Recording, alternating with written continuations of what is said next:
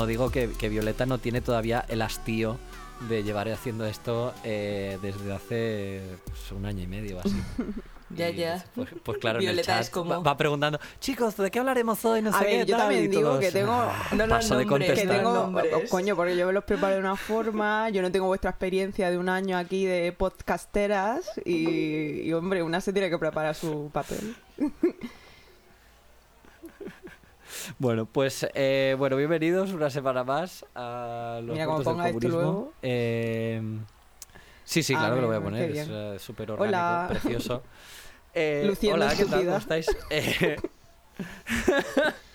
eh, esto es eh, la parte 2 del episodio especial, episodios especiales eh, sobre salud mental y estamos, es un orgullo y un honor presentar eh, con todos ustedes a, a Violeta y a, y a Lucía. ¿Qué tal? ¿Qué tal estáis? Bueno, vaya presentación por todo lo alto, ¿no? Pues yo estoy aquí haci- haciendo un Queens. desayuno, un desayuno un poco europeo, un café y dos Como debe cigarros. ser. Muy bien. Y, y nada, pues aquí vibing, Pues, pues contenta porque llega, porque llega el orgullo. Ay, es verdad. Hombre, es verdad. Es verdad. Y Violeta, ¿tú qué tal? ¿Cómo lo llevas? Bueno, yo no me quiero repetir. Apar- aparte de... Ay, aparte voy a sonar súper repetitiva, de verdad, ¿eh? A ver, pues... Bueno, oye, pero es que en, una semana no pasan tantas cosas. No, es que no pasan tantas cosas. Eh, que a lo mejor eh, consigo un trabajo, pero ya está. o sea, es que... Oye, pues sí, eso... sí, ya, a ver, yo ya grité en su momento, llamé a mi madre casi llorando y ya hice el circo un rato porque no, ni me lo creo, pero bueno, mira, poco a poco. A esto, Que, por a esto- cierto, a esto hemos pregunta- llegado, que en plan es motivo de, de gritar y Sí, de sí, llorar de sí, emoción sí. conseguir un trabajo. Pregunta para, Así los, está el para los patio. oyentes. A ver. Sí, Cuestión para los oyentes, que es importante y si no lo digo ahora no lo no Pausa va a quedar. dramática. Sí, sí, sí. A ver, alguien, oyentes, queridas, queridos, ¿estáis viendo RuPaul España? Y ya está, lo pregunto y ya contestarán. Vale. Ya vale, lo ha dicho. Correcto. Eh, correcto, pues me parece bien lanzar esa pregunta, pues porque a lo mejor es interesante eh, ver si hacemos un spin-off, ¿no? De, de- Soy Concha, entro. Este- imagi- imagino, imagino que va por aquí, ¿no, Lucía? Lo de hacer, hacer un spin-off de, del podcast. No, no, yo, yo, lo- yo sin ninguna Yo lo pregunto. ¿eh? ¿no? Sí. Yo sí. A ver, yo lo que... Poniendo la patita. Bueno, Tema actualidad. Pues nada, Eurovisión eh, y... eh, pues sí, eh, por si no teníais muy claro, eh, oyentes, pues obviamente aquí eh, somos Crew LGTB, aquí estamos. Eh, pues nada, Venga, el yo... Team el Yo bien, yo mm, ya que ya que me preguntáis, ¿eh? que, que nunca nadie me pregunta. Ay, que sí, Paul, Eh. que yo te pregunto siempre. Ya que me preguntáis, Creo. pues, pues bien. Eh, la verdad, creo. Yo no, la verdad que bien. Eh, ilusionado, pues porque, pues porque estoy haciendo, haciendo muchita musiquita. Y, y nada, a ver si, a ver si dentro de poco puedo empezar a enseñar cosillas, mm, sí, por Twitter y tal, y os voy pasando, voy pasando mis temitas. fin de que viene, ¿vale? concierto de Pole, ¿eh? Eh, Atento sí, bueno, redes. está, está todo, está todo, está todo, todo vendido. todo bueno, mal. nosotras, nosotras somos Sí, las sí, sí. groupies que Hemos vamos reservado. Vamos a ir con cartelito. Ya, ya, ya pondremos alguna, ya pondremos alguna, alguna fotillo así con, con stickers o algo para tapar, para tapar nuestros jepetos. Eh, pero bueno, que, que nada, que hoy vamos a hablar de, de cosillas así un poco más prácticas, un poco más del día a día y, y bueno, a ver, que también obviamente pues siempre le vamos a dar nuestra, nuestro toque, nuestra salsa, nuestra especia. Eh, así ah, así pues un poco de, análisis y tal pero pero bueno vamos a hablar pues de, de la realidad un poquito de, de vivir en la sociedad capitalista pues eh, teniendo dificultades o, problemas de salud mental o, cómo son los servicios que existen eh, qué carencias tienen no un poquito de esto y, y pues cómo opera digamos cómo cómo es digamos es- cómo son esas dificultades que te puedes encontrar no eh, y que hacen pues de, de tu vida pues más difícil aún no Eh, si eres clase trabajadora y tienes problemas de, de salud mental que además te los puede que como di- terminamos eh, eh, di- digamos eh, entendiendo o describiendo el episodio anterior, pues en muchos casos puede ser que sean derivados de- del capitalismo Sí. propiamente en sí. Eh, pues nada, no sé por qué queréis empezar. Podemos ir mm, comentando un poquito, pues, eh, pues qué, mm, qué carencias tiene, digamos, todo el sistema, ¿no? Por dónde, por dónde flaquea la sociedad capitalista más, especialmente en España. Vamos a hablar, pues, principalmente de lo que conocemos, no de cosas que no conozcamos, ¿no? Eh, He hecho un suspiro podemos raro empezar a porque le partir de quería, aquí, ¿no? le quería hacer una pregunta a. Violeta. El suspiro Para de la pregunta. No, sí, es que he hecho un suspiro y además que era- es un ruido súper raro, casi, casi animal, lo que tiene una grabar por la mañana. Eh, no, yo le quería preguntar a, a Violeta, porque además A ver. sé, sé que ella qui- quiere hablar de eso y me parece un buen punto de partida. Y después ya hablaremos de los servicios y del shit show que son los servicios. Sí, también. Que es, que es en plan, ¿cuáles son los trastornos más Ah, comunes sí. entre la clase trabajadora española? Y Mm. cómo se puede ligar esto con el capitalismo. Y yo necesito que Violeta conteste esta pregunta right the fuck now. Vale. Vale, vale, es verdad. Esto es una buena manera de, de plantear en la situación. Bueno, ¿no? pues básicamente los más comunes de la clase trabajadora y en, en el contexto de España son la depresión y la ansiedad. Vaya, qué sorpresa. Sí, sí. Surprise. O sea, es que mm, básicamente, eh, a ver, vamos a situarnos. O sea, ¿por qué no estos trastornos? Bueno, aparte de que es verdad que la depresión mm, normalmente cuando se hacen estudios así más objetivos, porque hablando académicamente, eh, ¿no? Se suele partir, ¿no? De ese análisis objetivo, que no es así, pero bueno, porque la academia está, tiene ideología y esto es así, o sea, se nota cuando publica artículos, la etiqueta y a, dónde, a qué público Pues sí. se dirige y, y a qué... A qué... A ver, Oye, odio chasquear, ¿eh? Es que me he dado cuenta que, que Mm. chasqueo en los, en los otros podcasts y no, y no- y estoy intentando evitarlo, ¿vale? O sea, porque es muy molesto y yo no soy fan de los chasqueos en el ASMR. Vale. Eh, entonces, claro, mm, pero claramente eh, la eh, quien tiene estos trastornos son la clase trabajadora en su gran mayoría. ¿Y por qué? Porque eh, tú cuando estás explotado laboralmente, en, en una situación mm, en la que pues trabajas ocho horas diarias como mínimo, ¿no? Pues, normalmente, eh, claro, poco, sí. mm, llega a casa, tienes que normalmente pues tienes que mantener también tu hogar, etcétera. Eh.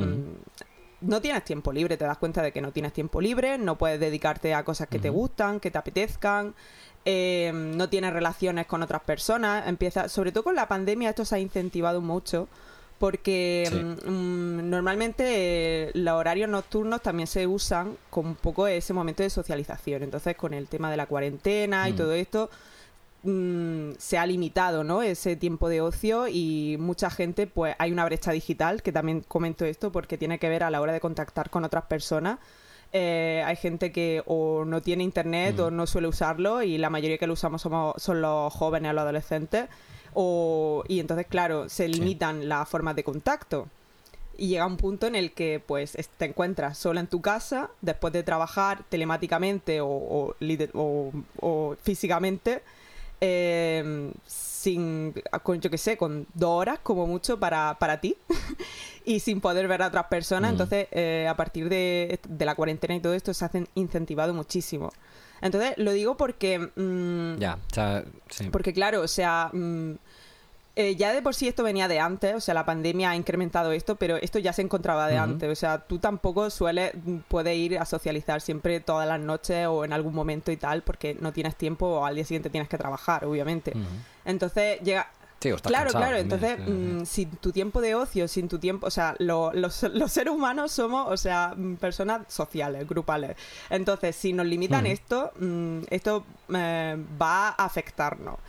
Y lo digo porque si tú mm, tienes un puesto laboral o estás trabajando eh, que, yo que sé, Mm. le echas, que, yo que sé, cuatro horas eh, de luna a viernes, estás tan tranquila, tienes todos los recursos económicos eh, cubiertos y, y tu vida Ujú. general, pues al final, obviamente, pues va a estar mucho mejor, va a poder socializar, va a poder hacer cosas, va a poder dedicar el tiempo a lo que te gusta.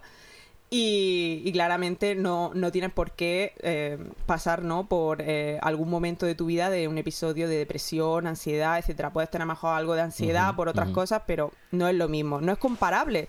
Y esto es muy, eh, es muy segregador, O sea, esto se nota. Y además que luego, por otra parte, cuando hablamos de servicios, ¿no? Tú estás en un estado de que mm, a veces cuesta hasta analizar que tienes depresión o ansiedad. O sea, yo, por lo menos en mi caso personalmente, y mucho el contexto también de mi madre, su compañera de trabajo, eh, con la gente que trabajo y tal, mm, incluso siendo, ¿no? Eh, simpatizando con la psicología y tal, cuesta identificar que realmente estás teniendo depresión y ansiedad, porque hemos normalizado estos estados. Hemos normalizado la explotación. Que es lo normal estar, estar estresado, ¿no? O estar sobreexplotado. Claro, llega un y todo punto esto, en el que dices, pues no, necesitas un cambio. Y claro, como el capitalismo no se derroca de un día así para otro, pues hace falta unos servicios, que esos servicios eh, son muy limitados. La atención psicológica, partiendo de que la propia carrera y, y cómo se da la, bueno, todas las asignaturas, cómo tú mm, te formas en psicología, ya de por sí, pues obviamente hay una separación, ¿no? O sea, se nota quién es psicólogo que se ha formado, que es de clase trabajadora, y quién es psicólogo, pues un acomodado o burgués. O sea, se nota muchísimo, sobre todo en el tema de universidades. Ah, sí, se, se Sí, sí, nota sí. mucho esto. Sí, porque claro, tú te pones... Ah, no lo sabía yo, ¿eh? No, no tengo... O sea, me parece súper curioso, me parece interesante. Sí, sí, porque claro, tú te pones a pensar y dices, hombre, va a ser- no va a ser el mismo eh, que se monta una clínica él solo con sus dineros y todo el rollo y te atiende a, yo qué sé, Oh, claro, 110 euros la hora. Que la chica que está Ya, eh, claro. después de dos años de terminar la carrera, que está en una entidad que hace precio a los estudiantes porque sabe que no, no es un precio asequible y que los servicios públicos son una mierda. Y es una mierda porque no hay personal.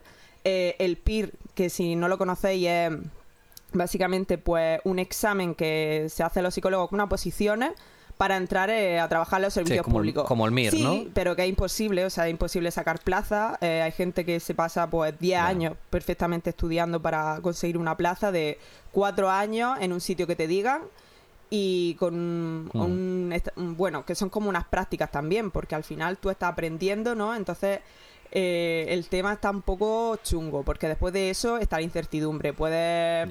¿sabes? Entonces ya partiendo de aquí, de que el sistema eh, te hace Sí. pasar por una prueba imposible para trabajar del público, hay súper pocas plazas, luego en los hospitales, em, en servicios sociales y tal también, normalmente... eh, lo pilla quien o enchufado o quien tiene suerte o quien ha tenido yo qué sé por diversas cosas menos menos por, por propio por propio trabajo y, y tener yo qué sé amplias perspectivas de los problemas sociales que hay no porque la mayoría de psicólogos luego que te encuentran en servicios sociales muchos no saben ni lo que es la violencia de género y están trabajando con mujeres directamente que han pasado un, un caso de violencia de género no y, y lo derivan a dónde pues a otros servicios que son Claro, medio claro. financiados por, el, por las instituciones públicas o el ayuntamiento, que van a media gota Mm. porque también el dinero que le dan es muy limitante.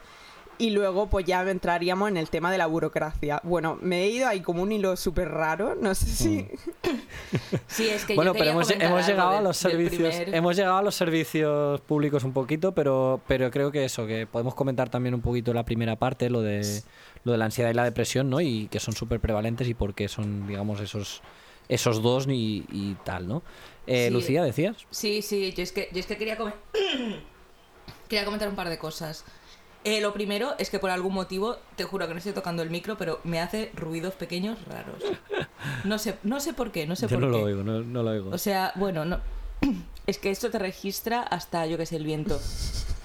Yo quería comentar una cosa y es, y es un ejemplo sobre el tema de, en concreto sobre la, sobre la ansiedad, que es lo que, lo que he escuchado. Bueno, hay, hay el ejemplo que, bueno, imagino que lo sabéis todos, que las, las camareras de piso, o sea, las Kellys y tal, suelen ser muy, muy vocales con, con, y bueno, y, y menos mal que lo son porque es un colectivo súper sobreexplotado que son muy vocales con los, los problemas ya tanto físicos como psicológicos que salen de su entorno laboral. Y de hecho muchas de ellas que están en una situación, ahora además con la pandemia, súper irregular, subcontratadas, que además ellas Sí. van por cama, en plan que a lo mejor tienen que cobran dos euros o, o un- o algo así por habitación, tienen que limpiar rapidísimo. Y esto aparte de ser, o sea, físicamente extenuante, mentalmente te genera un, unas, unas condiciones para que tú tengas ansiedad, porque es como, vale, tengo que hacer tantas camas, tengo que hacer tal. no, no me dan, no me dan las propinas, mm, hago turno partido, llego y, y tengo unos hijos que encima tengo que cuidarlos y no los puedo ver ni en pintura. Que esto además es, porque además, aparte de, de la clase trabajadora, también hay una brecha de género Sí. importante en los trastornos ansioso-depresivos, Sí, sí, ¿eh? I have to say. Y precisamente esto, hay un libro que se llama La mística de la feminidad de Betty Friedan. Ya sé, ya sé que lo que me diréis todas, las que conozcáis este libro y esta persona me dice, ¿esto es feminismo burgués? ¿Esto es sé qué?". A ver, sí, sí, pero el libro tiene su point, ¿vale? O sea, básic- básicamente es feminismo blanco burgués porque se escribe en una época, en los 60, donde en Que es lo Estados que Unidos había había, también, sí. había capas medias importantes y podías mantener y una reacción patriarcal importante y tú podías mantener un, un núcleo familiar con solo el sueldo del Mm. marido, que ya podía ser un funcionario, podía ser lo que lo que fuese. Entonces, ¿qué pasa? Que la mujer, quedando relegada exclusivamente al trabajo doméstico, la Betty Friedan se pispó de que había una epidemia de depresión entre, amas de, entre amas de casa de, de capas medias. Que claro, todas estaban volviendo pues depresivas, todas estaban casa, adictas, adictas a las Claro. pastillas. Uh, es otro porque tema. además tú piensas, claro, y yo de hecho, y esto reflexioné porque literalmente casi todas, pero ya de, de conocer personal, casi todas las madres que yo conozco que han estado tiempos muy dilatados dedicándose al trabajo doméstico, están todas adictas a las pastillas, a los antidepresivos, pero adictas, adictas, Sí, sí, sí, sí. adictas, llegando al punto de en que se automedican. Porque es que el trabajo doméstico, mira que no hay esta tendencia, ¿no? En España no hay esta tendencia por parte del movimiento comunista, como si a lo mejor la pueda, la pueda haber en otras partes, de como glorificar un poco todo lo que es la, la familia obrera, no sé qué, Ya. no sé cuántos. Sí, sí, y es como, sí, es, que es, es que es una aberración, es, es una Como este, aberración. este tradicionalismo raro que a veces... Claro, porque es que además a ti esto te vuelve, te vuelve literalmente, porque es lo más insatisfactorio de la historia. Porque a ti Mm. no te recompensa literalmente nada. O sea, tienes, tienes. Y ya no solo te recompensa económica, porque evidentemente no te comes un colín, sino que es. O sea, es el nivel primigenio de chantaje. Porque es como. El trabajo es como tú trabajas, el trabajo asalariado, tú trabajas porque tienes que sobrevivir y de mira Ya. la, la vida, ¿no? Pero es que ahí es como tú trabajas, porque es tu obligación Y la moral gracia. manten- mantener, y ni las gracias, mantener a este marido costroso en el sofá, con los, con los calzoncillos acartonados, esos, esos Viendo el niños fútbol. gili- gilipollas, que no te agradecen Ya, ya. nada, y después, Mamá, ¿qué pa' y después se quejan. Sí, sí, sí. Y este, y este ciclo es que encima tienes que tener, tienes que ser pedagógica, tener buena Ya, ya, crianza, ya. luchar para que no te salgan gilipollas. Es que es, es que es No, pero es que o sea, encima es te que señalan normal, si no lo haces perfecto, ¿eh? O sea, si, o sea, es como la normalización de eh, mm, llegar y decir, ¡Uy, qué sucio está esto! Esto no sé qué, no sé cuánto. Coño, que tu madre se toma mm, pastillas todas las noches, me cago en la puta. Es que de verdad. No, sí, sí. Y si trabajas, y si trabajas. Y ya si encima Bueno, trabajas te hecho- vuelves loca. De hecho, la, la depresión, la depresión puede ser un condicionante en, en una mujer para que te quiten la custodia de tus hijos y se las den a tu Mm. Sí, sí, maltratador, sí, ¿eh? sí. Que yo, que yo casos como Mira estos lo de la los he visto a Rocío patadas. Carrasco. Contar la verdad para seguir Exacto. viva. No, pero es que, Es mira, que- mm, pues gracias a este caso se está visibilizando muchas situaciones y yo dentro de lo que cabe, pues menos mal porque esos programas al final lo ven muchas de nuestras abuelas, nuestras madres, tías Mm. y dentro de lo que cabe está visibilizando situaciones que pues se han normalizado y se han normalizado y aunque la, se ha hecho mucho por mm, un reconocimiento ¿no? a- al trabajo reproductivo y todo, pues sigue siendo eh, todas estas situaciones, la violencia de género y tal, algo que, que- que sigue existiendo y que, y que se perpetúa y cada vez se va adaptando y se va haciendo más invisible, ¿no? Porque vamos visibilizando lo más visible, pero lo invisible sigue estando ahí. Y entre ellos, pues, el- los comentarios, ¿no? De, o la normalización de que tu mujer tenga que hacer todas estas tareas domésticas y tú no ayudas en una puta mierda. Bueno, estadística, estadística, ¿eh?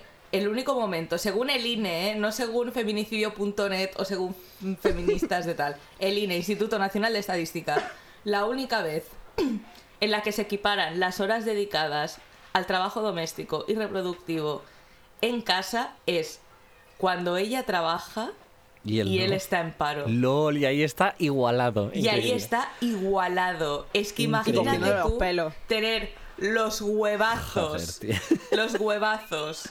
Porque bueno, también el paro masculino y la depresión es una Sí, cinque. sí. Bueno, No claro, es que eso iba a decir también que, aparte de esto, ¿no? Es, es todo lo que comentábamos también de, de, digamos, las expectativas también sociales, ¿no? Un Mm. poquito de, de todo lo que se espera de, de, de, de nosotros o de, de- de la población en general, ¿no? A través de, pues, de la publicidad, de todos los mensajes que nos bombardean todo el día, ¿no? De, de estas cosillas de decir, no, no, es que tú tienes que tener trabajo, tienes que Mm. ser el super padre, tienes que ser el Claro. no sé qué. Y después, cuando la dura realidad es que tú llegas cansadísimo a casa o cansadísima a casa, eh, con, digamos, el- el- tu capacidad mental ya reducida, eh, y, y encima, pues, pues ves que no estás llegando a todo lo que tendrías que llegar o todo lo que querrías llegar y tal. Hombre, es que eso es un, calvo- un caldo de cultivo para, para la depresión. Y además que la- yo creo que son dos cosas que se retroalimentan Mm. un poquito. No sé, yo no soy experto Sí, ni sí, soy sí. psicólogo ni nada, ¿eh? pero entiendo que se, se tiene que retroalimentar de alguna forma, ¿no? Porque al final, si tú, mm, si a ti te genera ansiedad, pues la sobreexplotación que estás sufriendo en el trabajo, el estrés, la, pues, pues yo qué sé, ¿no? Que, que no sabes si te van a echar o no, si vas a tener un sueldo eh, para poder alimentar a tu familia, para poder un- tener un proyecto de vida, ¿no? Y eso te va generando ansiedad. Esto es un desgaste mental. La ansiedad es un desgaste mental. No Sí, sé, sí, sí. la- los que no hayan tenido ansiedad no lo pueden Ya. saber. El desgaste mental y el cansancio que te genera estar con, digamos, con al, al borde del al limitillo del ataque de ansiedad mm, Hmm. varias horas al Ahora día. comento sobre esto. Eso no se lo recomiendo a nadie. Un poco para pero, explicar pero el los cansancio síntomas. psicológico Sí, sí. Claro, eh, para que también, esto sería interesante, Sí. que habláramos un poquito de los síntomas, también para pues Hmm. que los oyentes puedan identificarlos o identificarlos en amigos o cosas Pero así. eso una cosa que- guay. cuidado, cuidado, eh, cuidado. No, no, sí, sí. Bueno, ya, sin- anti- sin mira, tal. Yo soy Sin anti- tal, sin tal, sí, sí. antidiagno- autodiagnóstico, a no ser que pues la persona esté bastante informada y tal y pueda consultarlo con alguien. Claro, claro, Pero- o sea, un- es, eh, eh, no es para diagnosticarte, es para poder decir, pues a lo mejor voy, voy a ir al médico, que me, que me diga Hmm. a ver qué, ¿sabes? En plan, que lo puedas tener la capacidad al menos de decir, pues a lo mejor tendría que Mm. mirármelo. Es que, por ejemplo, una Vale, cosa. O sea, no es, no es que tú, tú te dices checklist de lo- los muertos del comunista me han dicho que son estas No, tres no, cosas. no, no. Vale, venga, pues ya cuidado estoy. con esto, mucho Eh, no, no. cuidado. y una ojo, cosa ¿eh? que ha dicho Lucy Sí, sí. sobre el paro y la depresión de los hombres, me, me gustaría comentar porque esto tiene mucho que ver con la socialización de género. Y es Claro, de. claro, porque, por ejemplo, a la hora de. Nosotros vemos el trabajo. Bueno, lo- la mayoría de hombres han socializado de que el trabajo, pues, es un momento de éxito, de emprendimiento, de eh, mírame a mí, tal, de empren- Bueno, emprendedor no es la mejor Bueno, la me- palabra, la me- pero la medida de, de tu sí, persona, de, o sea, ¿no? de un poco de posicionarte, ¿no? es En- tu valor igual a tu trabajo. No, sí, en una jerarquía así un poco de poder y de autorrealizarse, ¿no? Que esto lo Mm. tienen ellos muy entrenados, no tanto como nosotras. En plan, esto está... Para nosotras, mm, eh, desde, desde niñas no nos han hablado de la autorrealización y todo este tipo de cosas, cosa que es muy necesaria. Entonces, claro, eh, cuando lo- la mayoría de hombres se quedan en paro, le entra depresión. ¿Por qué? Porque se sienten inútiles, se sienten que no están haciendo lo que tienen que hacer y, se enfocan. ¿no? Mm, un poco a sus propios fracasos y tal, a, a ellos mismos, en vez de tener una posición un poco mejor, decir, a ver, es que lo que está mal es el sistema y yo mm, no me tengo que deprimir por ahora, o sea, bueno, a ver, no, obviamente te puedes deprimir, o sea, no, Por no ahora. lo malinterpretes, no lo malinterpretéis, pero mm, es un poco también entender, ¿no? Hasta qué punto hemos se ha considerado desde la socialización masculina el trabajo como una característica y una personalidad propia del hombre y de demostrar también su propia, eh, no sé, o mm, yo que sé, imagen de, de cierto, no sé, dar una imagen o, o- o- o tenerlo como un carácter propio, ¿sabes? Como decir, mira yo que estoy haciendo esto. No el típico, yo qué sé, el lobo de Wall Sí, sí. Street, es que ya, ya ahí se ve todo como un poco como va la cosa, de forma un poco así esquemática. Pero... Pero sí, y el caso, bueno, cuando habla- hablamos de ansiedad, mira, eh, es que mm, es un tema muy peliagudo en el sentido de que mm, yo te podría recitar el DSM-5, todos los trastornos que hay de ansiedad, pero no necesariamente tienes que tener un trastorno para tener ansiedad. O sea, te pueden dar episodios de ansiedad y hay muchas situaciones del día a día que te provocan Ujú, ansiedad. Al final es una esencia... oh, me ahogo. Una esencia... una- joder, ¿qué me pasa con... Una sensación. Gracias, de verdad, que me pasa con esta palabra, de verdad. De inquietud, ¿no? O nerviosismo por una, por una situación de incertidumbre, ¿no?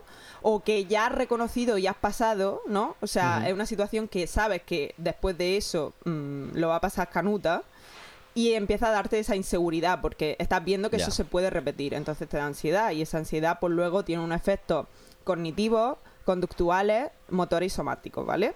O sea, cognitivos, pues que preocupaciones mm, de circunstancias, eh, del futuro, ¿no? Inmediato, eh, qué expectación tengo, eh, hipervigilancia, ¿no? O sea, estar obsesivo con cosas, con cosas que no sabes que pueden pasar o no. O sea, y quizás sí, pero no, mm, pero tú mismo te retroalimentas, ¿no?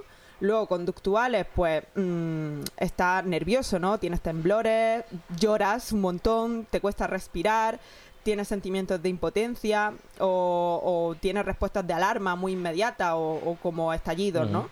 Por así decirlo. O sea, lo típico de que de repente, pues, mm, yo qué sé, te Mm. encuentras en una situación en la que eh, has planeado, yo qué sé, quedarte en una ciudad, alquilar piso, no sé qué, porque va a tener un trabajo y de repente te dicen, ah, no, ya, mm, hemos elegido a otra persona. Pues ahí, por ejemplo, te puede dar un episodio de ansiedad brutal. Porque mm, básicamente tu estabilidad, mm. eh, tus necesidades básicas están desmoronadas y no tienes ahora mismo un. No, no puedes pensar qué puedes hacer Claro. para, para sobrellevar todo esto. Luego, eh, pues motores, Mm, cosas mm. más, pues yo qué sé, mm, dolor de cabeza, cansancio muy fácil, incapacidad para relajarte, eh, sobresaltos, temblores, y luego somáticos, Mm. pues, mm, por ejemplo, eh, te pueden dar esto de que te acelera mucho el corazón de repente, ¿sabes? Y te asustas tú mismo, dices, uy, ¿qué me pasa, no? O sea, Sí, como una Claro, taquicardia. sí. sequedad, ¿no? Tienes la boca seca, la mano O falta fría y de húmeda, aliento claro, también, ¿no? Sí, sí, sí, sí. O sea, incluso fiebre, sofocos, escalofríos. O sea, te dan uno- unos síntomas que tú te encuentras en un malestar que, que es horrible. O sea, es una situación que totalmente te paraliza. Te paraliza porque, pues esto, a la clase trabajadora, Sí, sí. apuñado. Apuñado. Y luego eh, lo peor es que no pueden, no, o sea, Y a seguir con el día a día, ¿eh? y el- Eso el es problema, tema. que no- luego no hay un momento de, de- de reparación de esto, de recuperación o de... O de o, o- o algo que te Mm, apoye, un mm. material propio que te pueda apoyar o una terapia. No hay esto. Entonces se va a repetir y puede incrementarse y esto es un problema. Y claro, como Mm. tú no puedes ir a tu psicóloga de confianza, tranquila, que tenga una perspectiva de, de una conciencia de clase, eh, una crítica, ¿no? A todo esto, De lo que es tu de realidad. que tu ¿no? Sí, realidad como mm, persona de clase trabajadora, pues ¿qué pasa? Que mm, el a lo mejor médico de cabecera te da unas pastillicas, que es lo que ha dicho Lucy antes, que muchas mujeres van al médico de cabecera, le recetan unas pastillas, con suerte te pueden derivar al psicólogo del público, si con suerte, con suerte te puede tratar o, o dar una terapia correspondiente a lo que te pasa, porque muchos de estos problemas también viene de, de- de propia violencia Mm. relacional de, de género o, o- o filoparental o laboral, etcétera, y esto no se identifica y luego vienen las madres mías, ¿no? Son muchos factores y cosas muy estructurales que no se tienen en cuenta y esto es un peligro. Y entonces, claro, mm, comentar que esto, esto puede darse episodios, no tienes que tener un trastorno en sí, o sea, mm, a lo mejor por ciertos criterios, ¿no? Y tal, puedes tener un trastorno, pero esto es ya una cosa muy delicada que no quiero entrar porque mm, ahora, eh, yo creo que eso te lo tiene que decir tu psicólogo, psicólogo Pero es- personal. es muy complejo, claro, no- es- no. es muy complejo, sí, sí, Y es lo muy que he complejo. dicho, no soy fan Pero del autodiagnosticarse. Te iba a decir, eh, Dime. sí, sí, no. Como llevamos media horita ya, Uh, creo que molaría también si puedes hacer un resumen así también de, de la depresión, porque, porque creo, joder, creo que lo has resumido muy bien, un poquito algunos de los síntomas Vale. y, y, pues cosas que puede ser que, que te, que te lo desaten, ¿no? Eh, porque la Además, depresión también es un mundo... muy, di- es muy difícil de, de identificar, ¿eh? Ya. Sí, tal como la ansiedad es súper es súper como de golpe y te, y te das cuenta, te das cuenta de si tienes mucha ansiedad. O sea, te aseguro yo que te das cuenta. La depresión te puede pillar un poco en pelotas, por, Ya. por no decirlo de otra manera, ¿no? En plan de que poquito a poquito te va hundiendo un poco en la mierda. Ya, ya, ya. Hombre, tú puedes estar un año perfectamente sin darte cuenta de que tienes depresión. Ah, sí, y- sí, sí, sí, Y sí, flipas, sí, sí. Vale, eh, a ver. mm, la depresión es un tema mm, que yo considero que es un trastorno y bueno, también te pueden dar episodios de depresión y tal, ¿sabes? Es muy complicado. A mí me parece Mm. uno de los trastornos más... O sea, a veces difícil, incluso...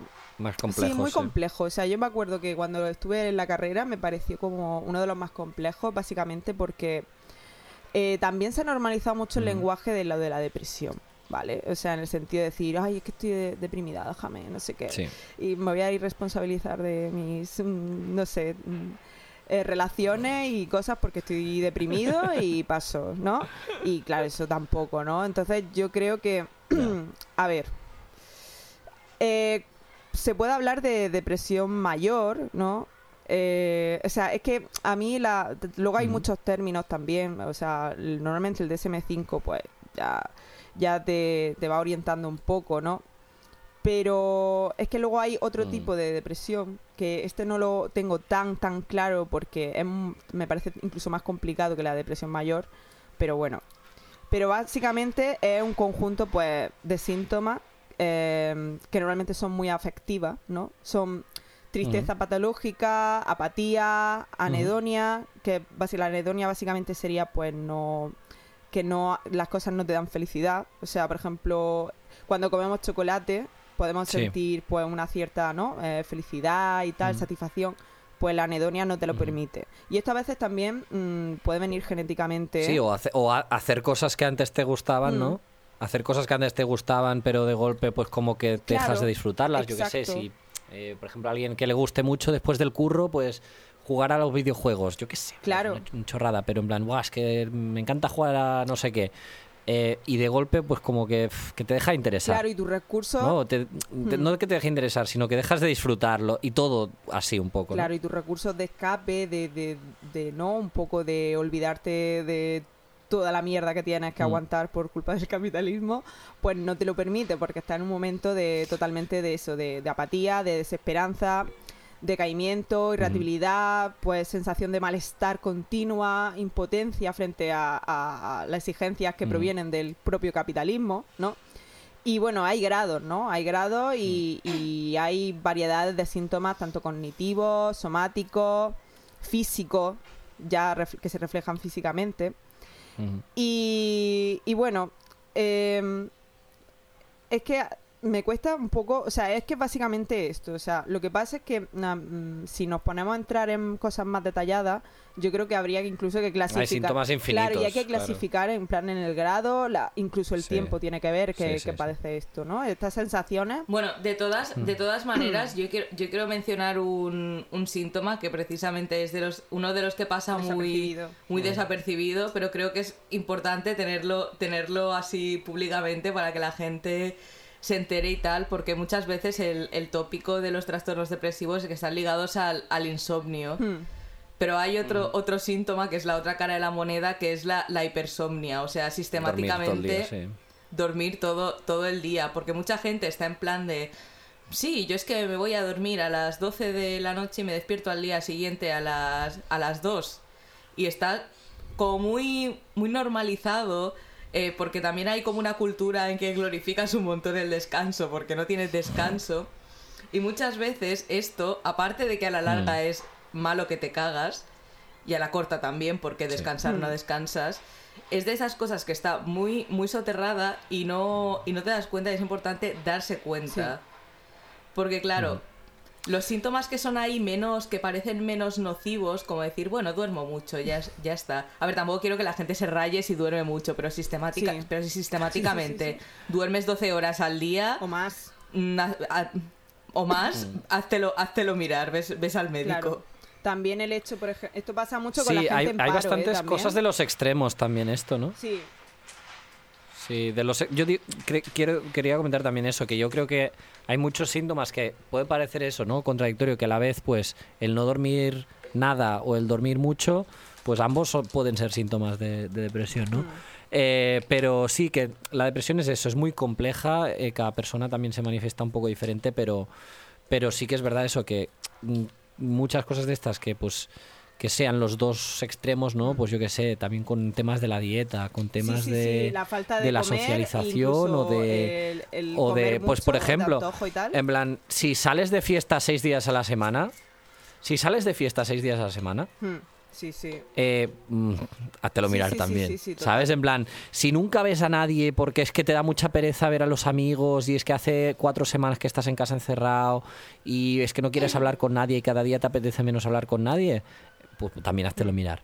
¿Sabes? O sea, es, es compleja la depresión por esto, porque tiene como las dos caras de la moneda en Sí, muchos sí, síntomas. totalmente. Claro, y, ta- y también hay mecanismos autolesivos, Sí, sí, sí. ¿eh? que son diferentes al, al tema de, Mm, claro. de, los, de lo- los cortes o lo que pueda Sí, ser sí. La, la autolesión más, más Mm. física, como por ejemplo los, los atracones. Los atracones son un clásico. Y hay muchas, Mm. hay maneras muy creativas de autolesionarse. No haré una lista por no lo que dar acaba de ideas. decir Paul mismo, de no, Pero- de no, de no, por ejemplo, de encerrarte a ti mismo y a la vez sentirte mal por no quedar con tu amigo o no. Me apetece quedar con mis amigos, pero es que no quiero, no quiero hacerlo. Es también, a veces puede llegar a una forma de autolesión, porque al final tú mismo te estás, eh. ¿no? Incapacitando de algo que realmente quieres, pero no puedes hacer porque no te lo permite, tu estado no te lo permite.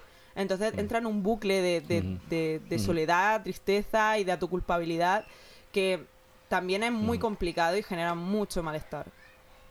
Y también tienes pensamientos... Pues vamos a... Es que llevamos mucho rato. Bueno, lo último que quiero decir también... Perdona que vaya tan a saco, ¿eh? Los pensamientos frecuentes y tal sobre la muerte, suicida y tal, o, o muy... No, el run run de algo relacionado con eso también es, es un síntoma y, y- y hay que hablarlo, ¿no? O sea, también... eh, Mucho sí, ojito sí, con hay, eso, sí. eh, hay que tener mucho cuidado y, y tampoco es cuestión de que os hipervigiléis, pero es no, eh, no es raro que en algún momento de vuestra vida, siendo de clase trabajadora, os pase algo así, porque es lo que tiene eh, vivir en este Mm. bajo este sistema y, y- y por eso hay que luchar y hay que hacer cosas para, para que esto acabe. O sea, porque esto no, o sea, los psicólogos pueden paliar, Mm. Pueden paliar, un buen psicólogo, una buena psicóloga te puede paliar y te puede ayudar, pero no va, no va a terminar con esto porque seguimos sujetos bajo unas instituciones y un sistema eh, de dirigencia psicológica horrible. Hablando de las Pues instituciones... vamos a hablar de... hablando de las instituciones... No, pero hay, hay, una, hay una cosa que quería comentar que es un poco una reflexión que se me acaba de ocurrir, que esto, que esto lo he dicho de puertas para adentro bastantes veces, que es, que es un poco la falta de, de apoyo institucional, Mm. que, que claro, es que el Estado, el Estado burgués no está hecho para darte este apoyo institucional. Si estuviésemos hablando de un Estado que literalmente te da cita al psicólogo una vez a la semana porque cree... mm, Una vez al mes. Créeme, superar, superar un trastorno requiere una terapia casi constante durante un tiempo prolongado de tiempo, no sería un estado capitalista. Total. No lo sería. Ya. Ya, ya, ya os aviso. Pero de todas maneras, lo que hace esta falta de, de apoyo por parte de las instituciones, de un sector público, sanitario, a nivel de salud mental, me- mm, terrible y todo esto, al final lo que hace, y esto sobre todo entre la gente joven, yo se lo voy a relacionar con el tema de los movimientos sociales, ¿vale? Eh, muchas veces cuando hay mucha gente joven que puede padecer o cree que padece por también por la cultura del autodiagnóstico, porque además tú con el autodiagnóstico, de hecho me lo dijo Violeta una vez, es que tú de eso te puedes hasta generar los síntomas y llegar a desarrollar Sí, ese sí, trastorno. Y retroalimentarte. Claro, lo que pasa o sea, sí. Sí, lo que voy, lo que quiero decir con eso es que muchas veces se generan como grupos de, de gente joven que, que todos tienen el, el mismo trastorno, trastornos parecidos, y se van retroalimentando y lo hacen público, en el sentido de eres válido si no quieres hablar con nadie y no salir de tu cama. Eres válido si tienes cierta ideología pero no quieres ir a ninguna manifestación porque te genera te genera ansiedad o te genera tal. Es- a ver, esto me refiero con personas que no son neurodivergentes, ¿vale? Porque las personas que son neurodiverge- neurodivergentes sí que pueden tener muchos problemas mm, sensoriales y tal. Lo matizo, ¿vale? Que, que, que después nadie se crea que estoy diciendo ahí locuras. Pero me refiero, tipo trastornos ansiosos, depresivos y cosas, y cosas así, de esta retroalimentación constante de eres válido si no vas a ninguna asamblea, eres válido si, si no te mueves de la cama, eres válido si no te duchas en dos semanas, o sé que no sé cuántos, que esto está súper a la orden del día. Esto realmente yo digo, hay cierto interés por el capitalismo de, man- de mantenerlos, de mantenernos trastornados, porque al final esto merma fuerzas sociales, Sí. ¿eh? Y más si no te dan ninguna herramienta Y, tú, y tú lo que haces, a lo que tiende el ser humano, es al comportamiento de, de grupo y al comportamiento de estar constantemente realimentando tus propios síntomas.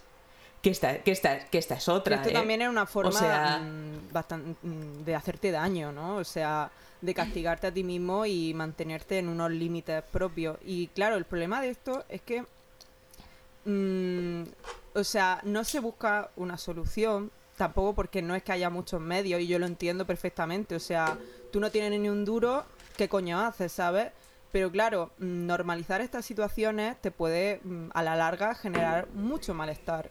Entonces hay que, hay que ser conscientes de que obviamente pues hay un momento en nuestra vida en los que vamos a estar tumbados en la cama sin querer hacer nada y podemos estarlo porque nos encontramos mal, pero también hay luego que hacer una reflexión, no intentar como se pueda tener círculos que dentro de lo que cabe sepan ayudarte y no retroalimentarte o seguir hundiéndote y que tú misma diga en algún momento cuando pueda de hacer un pensamiento, ¿no? Un poco de realmente esto es lo que quiero o, o sea, no no soy no voy a hacer una Aitana en plan o a la Ana Ward esta que decía ay, si estás deprimido, sonríe. Porque obviamente soy, a- soy anti esto, lo odio, lo mm, rechazo. Pero mm, tampoco, tampoco lo contrario. O sea, tampoco eh, mm, al final no va a ser lo mejor para ti, ni, ni para la sociedad, ni para sí, tu militancia, ni nada por el estilo. Entonces, esto hay que tener mucho cuidado y me parece muy bien que Lucy lo señale porque es algo que yo estoy viendo últimamente mucho en adolescentes y en las redes sociales. O sea, gente, seáis como seáis, sois válidos. Y válido no es un argumento para nada, porque. ¿Qué coño significa esto? Todo el mundo es válido. Fin. Os necesitamos en los movimientos sociales. Hacedlo por nosotros. El chantaje emocional de los muertos del comunismo. Muy bonito, muy bonito. Me parece fatal. Eh, pues nada, ah, nos queda poquito tiempo, ¿eh? No nos queda muchísimo rato. El Yo tema de la que burocracia podemos tocarlo, poco- Sí, o sea, Un poco no, la burocracia directa, y si queréis. violencia. Y violencia institucional para Sí, mí sí, son, sí. son un, mismo, un mismo bloque, Total. ¿eh? Porque Sí, sí. Paul Pues os voy a de- explicar, os voy a explicar eh, lo que para mí, pues, más, más que nada es, para poner un ejemplo que, que sea, pues, entendible Relatable. por todo el mundo, ¿vale? Em, relatable, sí. Eh, básicamente, ¿vale? Eh, si no habéis hecho muchísima burocracia en vuestra vida, eh, sobre todo, pues, mm, en el caso de que no tengáis ningún trastorno diagnosticado, ni tengáis ninguna medicación, ninguna historia de estas, pues no os habrá pasado, ¿vale? Em, pero en ciertas cosas, ¿vale? Pues yo que sé, para tener el, el carnet de algo, ¿vale? De coche o de, o de pues, pues yo que sé, de maquinaria, cosas así, ¿vale? Em, te piden un certificado Sí. médico, ¿vale? Un certificado médico es una cosa que te piden para, para muchísimas cosas, ¿vale? Em, en muchos casos, ¿vale? Si tú tienes, eh, pues, recetada medicación eh, pues, por un trastorno que puede ser eh, directamente, pues, mm, que no tenga nada que ver con, digamos, con lo peligroso que vayas a ser detrás del volante, por ejemplo, em, te hacen, digamos, conseguir un informe extra, ¿vale? Eh, para, para poderte dar el certificado médico, ¿vale? Eh, entonces es curiosísimo, ¿vale? Porque en este caso y en muchísimos otros casos, muchísimos otros, digamos, ámbitos, eh, a veces una cosa que, pues para alguien con, con déficit de atención, pues por ejemplo como yo, ¿vale? Eh, Paul, te hemos para- perdido. Violeta, para- tú le oyes. Para mí, que por ejemplo es súper difícil el tema de la burocracia, de tener todos los papeles cuando tengo que ir al sitio a presentar los Vuelve papeles, a- ¿vale? Eh, eh, Paul, te hemos Eh, perdido, ¿eh? Me habéis perdido. Bueno, yo, yo sigo hablando, ¿vale? Porque, porque quedará grabado igual. Eh, que cuando vas al sitio a presentar los papeles, que a lo mejor te has olvidado algún papel, porque pues eres- muy caótico y tal, ¿vale? Eh, encima te piden más papeles por el hecho de, de que te cuesta presentar todos los papeles a la vez, ¿sabes? En plan... eh, entonces es un sistema en el que, en el que ya hay muchísimas trabas, pero que el sufrir una, una enfermedad pues, mental o, tener un- algún tipo de trastorno te lo pone todavía más difícil para muchísimas cosas, ¿vale? Em, entonces, esto es un ejemplo de que, es una cosa que me ha pasado a mí en, en alguna, alguna situación. Y, y para que os hagáis una idea, ¿no? De pues, pues qué es eso, la, burocracia y, y cómo complica las, las cosas aún más. eh, teniendo, teniendo esto. Ya no, ya no me quiero meter, que supongo que sí que nos meteremos, ¿eh? pero en el tema de esto es tiempo que tú tienes que dedicar extra, que la- el resto de la gente no tiene que dedicar extra. o sea, tú tardas mucho más en prepararte los documentos, en tenerlo todo rellenado, bien rellenado, no sé qué, que una persona media. Mm. ¿Vale? O sea, en este caso, ¿eh? Pero hay. Imaginad las infinitas posibilidades de opresión que esto, que esto genera, ¿no?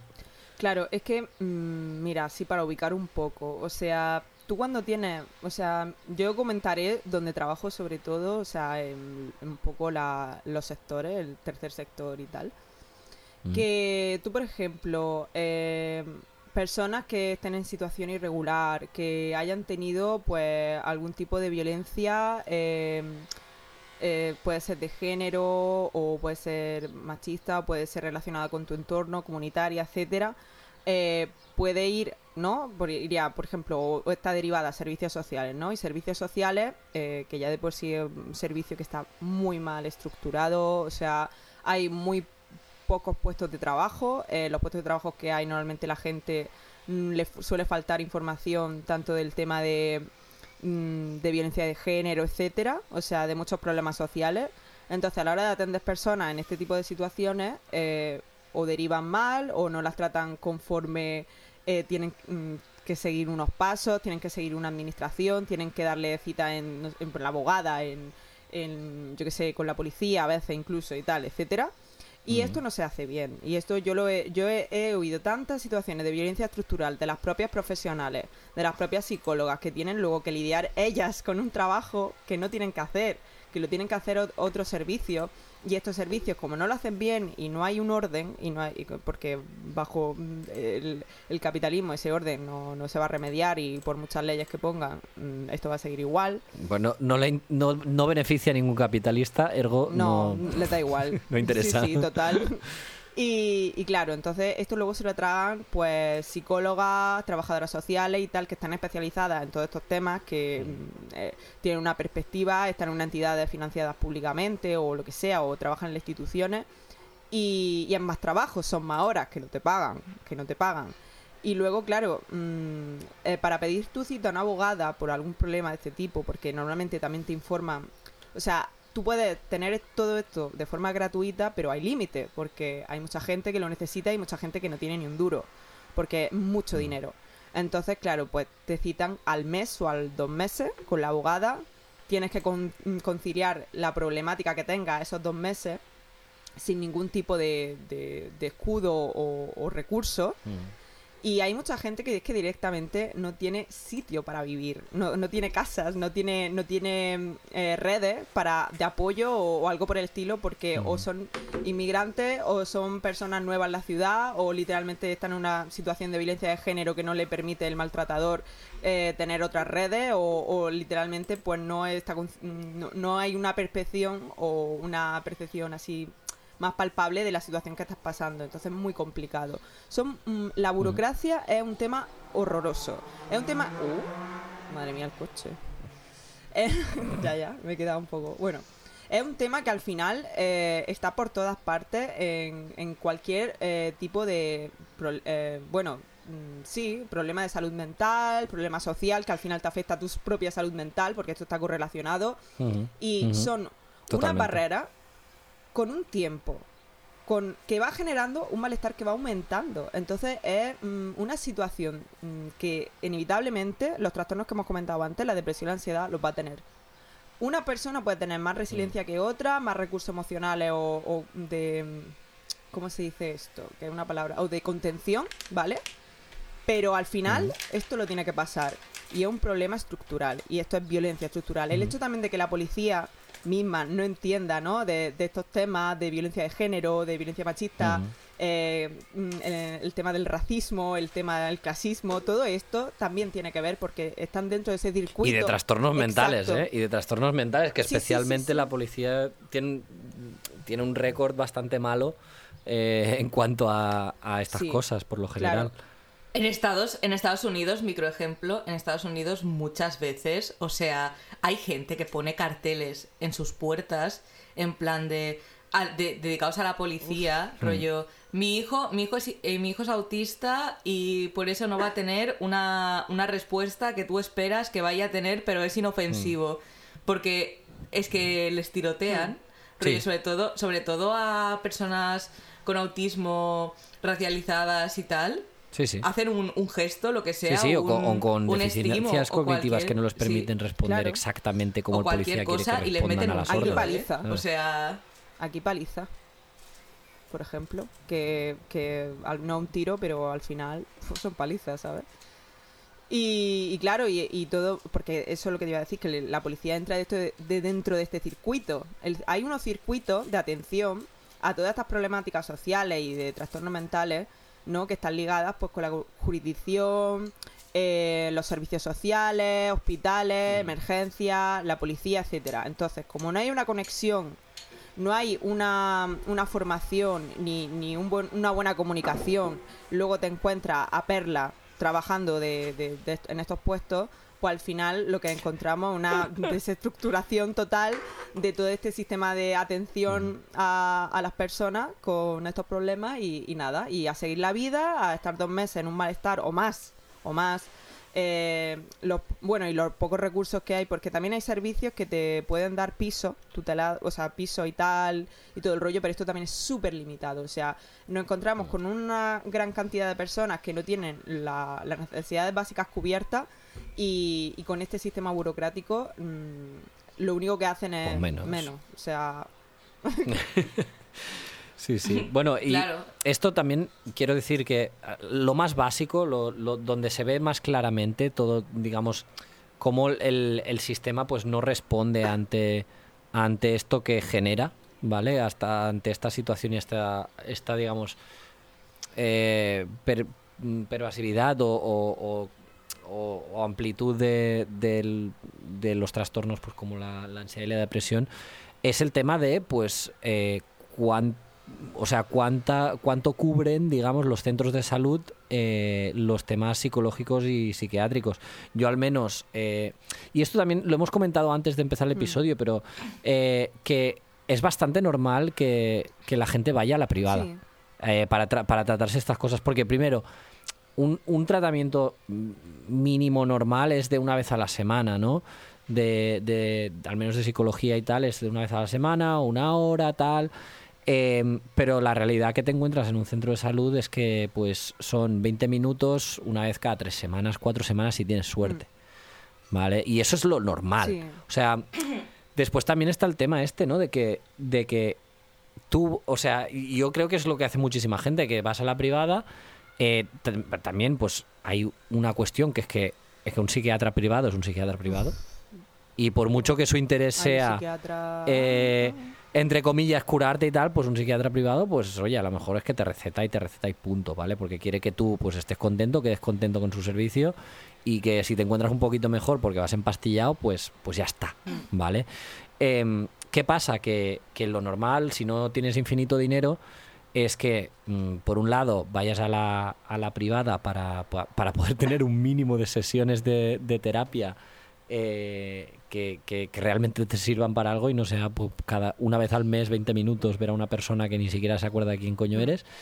Em, o, y aparte, pues combinar eso si, si, te, si te han recetado medicación o si, o, si, o si te recomiendan el uso de medicación, pues que vayas al centro de salud y digas, oye, eh, que yo quiero de esto, que estoy, estos son mis síntomas, tal, tal, tal, tal. Em, más que nada porque pues la medicación psiquiátrica es cara de cojones eh, y al menos que pues te paguen una parte de ella, ¿no? Eh, esto pues viene también con más complicaciones, porque tú a lo mejor estás ultra diagnosticado, diagnosticada, eh, con tu psicólogo que llevas años yendo, o tu psiquiatra, lo que sea, eh, y llegas al, al centro de salud y dices, hola, sí, quiero cita con el médico generalista, sí, para dentro de tres semanas, sí, vale, venga. Eh, hola, señor médico generalista, sí, sí, eh, yo necesito ir a- al psiquiatra, en realidad usted no, no tengo por qué verle. Eh, pero bueno, como esto es un sistema completamente burocrático y, y tal, pues, pues, me, pues me, te- me tiene que usted dar la cita. Ah, sí, la cita entra para dentro de dos meses, vale, perfecto.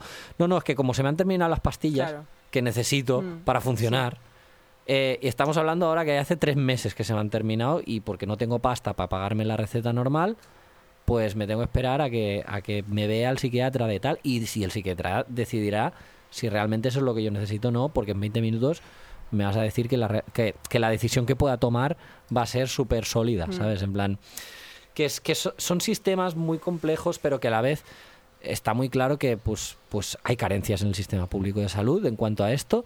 Un sistema público de salud que en España pues, no es de los peores del mundo, pero justo en esto es Que terrible. la sobremedicación, Es terrible. bueno, la sobremedicación está hecha pues, para paliar ¿no? rápidamente y acallar ¿no? a la clase Claro. trabajadora de obviamente de problemas estructurales que vienen del sistema capitalista. Entonces, claro, mm, este sistema está muy pensado, está hecho para esto. La España es uno de los países en donde más sobre o sea, más sobremedicado está la población de la clase trabajadora por el simple hecho de, de, de- de esto, de acallar, de tranquilo, eh, tal, mejor no te des cuenta de tus propios problemas, de dónde provienen, eh, te tomas tu pastillica y a dormir, ¿sabes? Sí, sí, o sea, te las das como caramelos. Una cosa que quería comentar eh, antes, de, antes de terminar, que es que creo que también es importante, que es la, la Porque esto es una parte de la violencia institucional, lo que hemos comentado, pero después hay otra parte que está, que está bastante invisibilizada, que es la, la violencia directa, pura y dura, en el sentido más coloquial de violencia, en los centros en los centros psiquiátricos. O sea, hay una regulación de chichinabo en los centros psiquiátricos. De hecho, si vosotros buscáis vídeos de YouTube, en plan, mi experiencia en un hospital psiquiátrico, os encontráis de todo. En plan, Sí. Sí, porque yo una vez, como, como me interesa el tema, lo, lo busqué y tal, o sea, y dije, hostia, y hay gente que te dice, una experiencia genial, lo- me he recuperado súper bien, súper Sí. tranquila, he hecho 40 botes de arcilla, súper bien todo, y después gente que es en plan de, me han hecho una contención mecánica por un tic. Pero es que lo peor, lo peor es que las contenciones mecánicas, no sé si lo sabéis, pero básicamente es sujetar con, con correas a una persona que Sí. está teniendo algún tipo de, de brote o cualquier tipo de síntoma somático que pueda de alguna manera Ser resultar- peligroso, sí. Es que ya, es que ya ni, ni peligroso, o sea. Simplemente como que, como que lo ven fuera de lo normal y ya se asustan. Mm. Sí, y de, y de hecho ha pasado, y esto ha pasado en España, o sea, lo po- podéis buscar la noticia, de sobre todo mujeres también, porque después, porque hay un, evidentemente, hay la cultura de no creer nada de lo que te diga una mujer, Ya. que básicamente son, son personas que, han- que tienen un, un trastorno mental, que bueno, está en el registro, está diagnosticado, que puede, ya puede ser cualquiera de ellos, y van, a, y van al, al médico por algún tipo de, de síntoma, de síntoma físico, y lo que le dicen los médicos y los psiquiatras y tal, no, no, tú estás teniendo un, un ataque de, de ansiedad, tú estás teniendo tal, tú estás teniendo cual, y esta persona que ve que está mal físicamente, se pone nerviosa, se pone nerviosa y puede tener un ataque de ansiedad, un- uno de pánico, lo que sea, y entonces, ¿qué, ¿qué pasa a veces? Que la reducen mecánicamente. Y pasó que... Y la gente se muere porque tiene un síntoma que puede ser apendicitis Ya. o, o un trombo o cualquier otro problema físico y a esa persona, normalmente mujeres, como no se las cree, Mm. o sea, mueren durante la contención mecánica por ese síntoma físico que no han tratado. Joder. O sea, y eso pasa. Es que, es que lo buscáis en Google muerte por contención mecánica y, y os salen 500.000 cosas. Ya, y bueno, hace poco que, Madre bueno, hace mía. poco, a lo mejor hace un año así, me acuerdo de un vídeo de una chica que estaba teniendo una, un brote y un ataque y la policía empezó a reducirla haciéndole daño y vamos, que le lesionaron un montón y la madre intentando decir que mi hija, que, que no, no está haciendo nada, dejadla en paz, por favor, que, que iban a entrar literalmente a, a, a un, no sé si era un psiquiátrico, un centro de salud mental o algo por el estilo pero mm, al parecer mm, fue la policía a reducirla, la lesionaron y sin ningún motivo aparente, simplemente porque no saben lo que está pasando ni están ni, ni, ni, ni tienen información ni formación para este tipo de cosas. Bueno, y si la, y si la tuvieran, pues se la También. sudaría, porque no podemos olvidar que el papel del, del cuerpo de seguridad del Estado es precisamente Claro. este. Sí, sí. proteger y servir al, es- al Estado burgués y si tú ves algo que puede distorsionar algún tipo de comportamiento que tú identifiques como antisocial, aunque no sea antisocial y sea una respuesta fisiológica normal dentro de un marco clínico, Pues a ti te da igual que esta persona tenga ansiedad o tenga tal, tú la reduces, o sea, y ya está, porque es, es, es tu trabajo y trabajas para que trabajas. Y, Bueno, y es, y ya es lo- está. en lo que has estado tre- entrenado también, o sea, no te han entrenado para desescalar situaciones de no sé qué, ¿sabes lo que quiero decir? Sí, en sí, plan, sí. de, vamos a, hablar y razonar, es- seguro que es una clase eh, bastante poco atendida Mm. de las academias de policía, ¿sabes? sí, sí. Eh, pero bueno, em, nada, estamos llegando a la hora. Eh, tengo la conexión un poco inestable, entonces no sé si queréis hacer un poco la despedida vosotras.